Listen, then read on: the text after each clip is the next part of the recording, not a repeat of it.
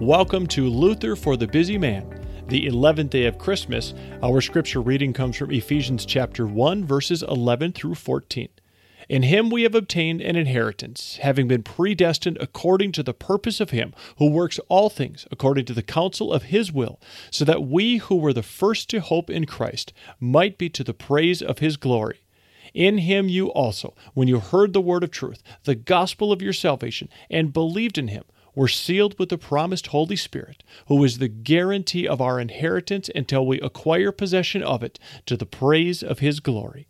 Our scripture lesson comes from 1 Corinthians chapter 1 verse 30.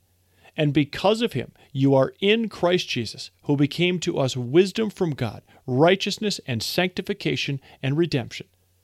It is quite certain that Christ has been given to us, so that all his righteousness, and also all that he has and is, stands before us as though he is our very own possession. He who believes this will also experience it, just as St. Paul said. He who did not spare his own son, but gave him up for us all, will he not also give us all things with him? In Romans 8:32. And likewise in the epistle to the Corinthians, he is the source of your life in Christ Jesus, whom God made our wisdom, our righteousness and sanctification and redemption. So, you see, he who believes in Christ in this way puts him on.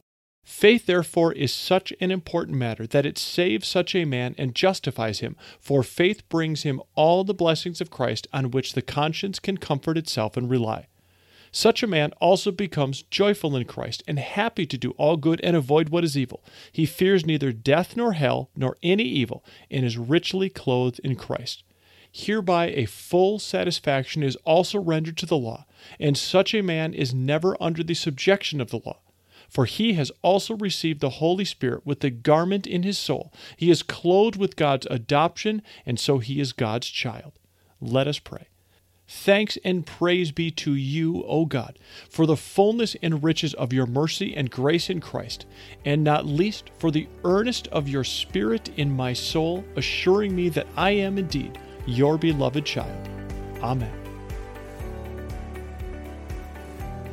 Find the print version of the Luther for the Busy Man daily devotional at ambassadorpublications.org. Luther for the Busy Man is produced by the Free Lutheran Bible College and Seminary in Plymouth, Minnesota. Visit flbc.edu to learn how you can start here, go anywhere, grounded in God's Word.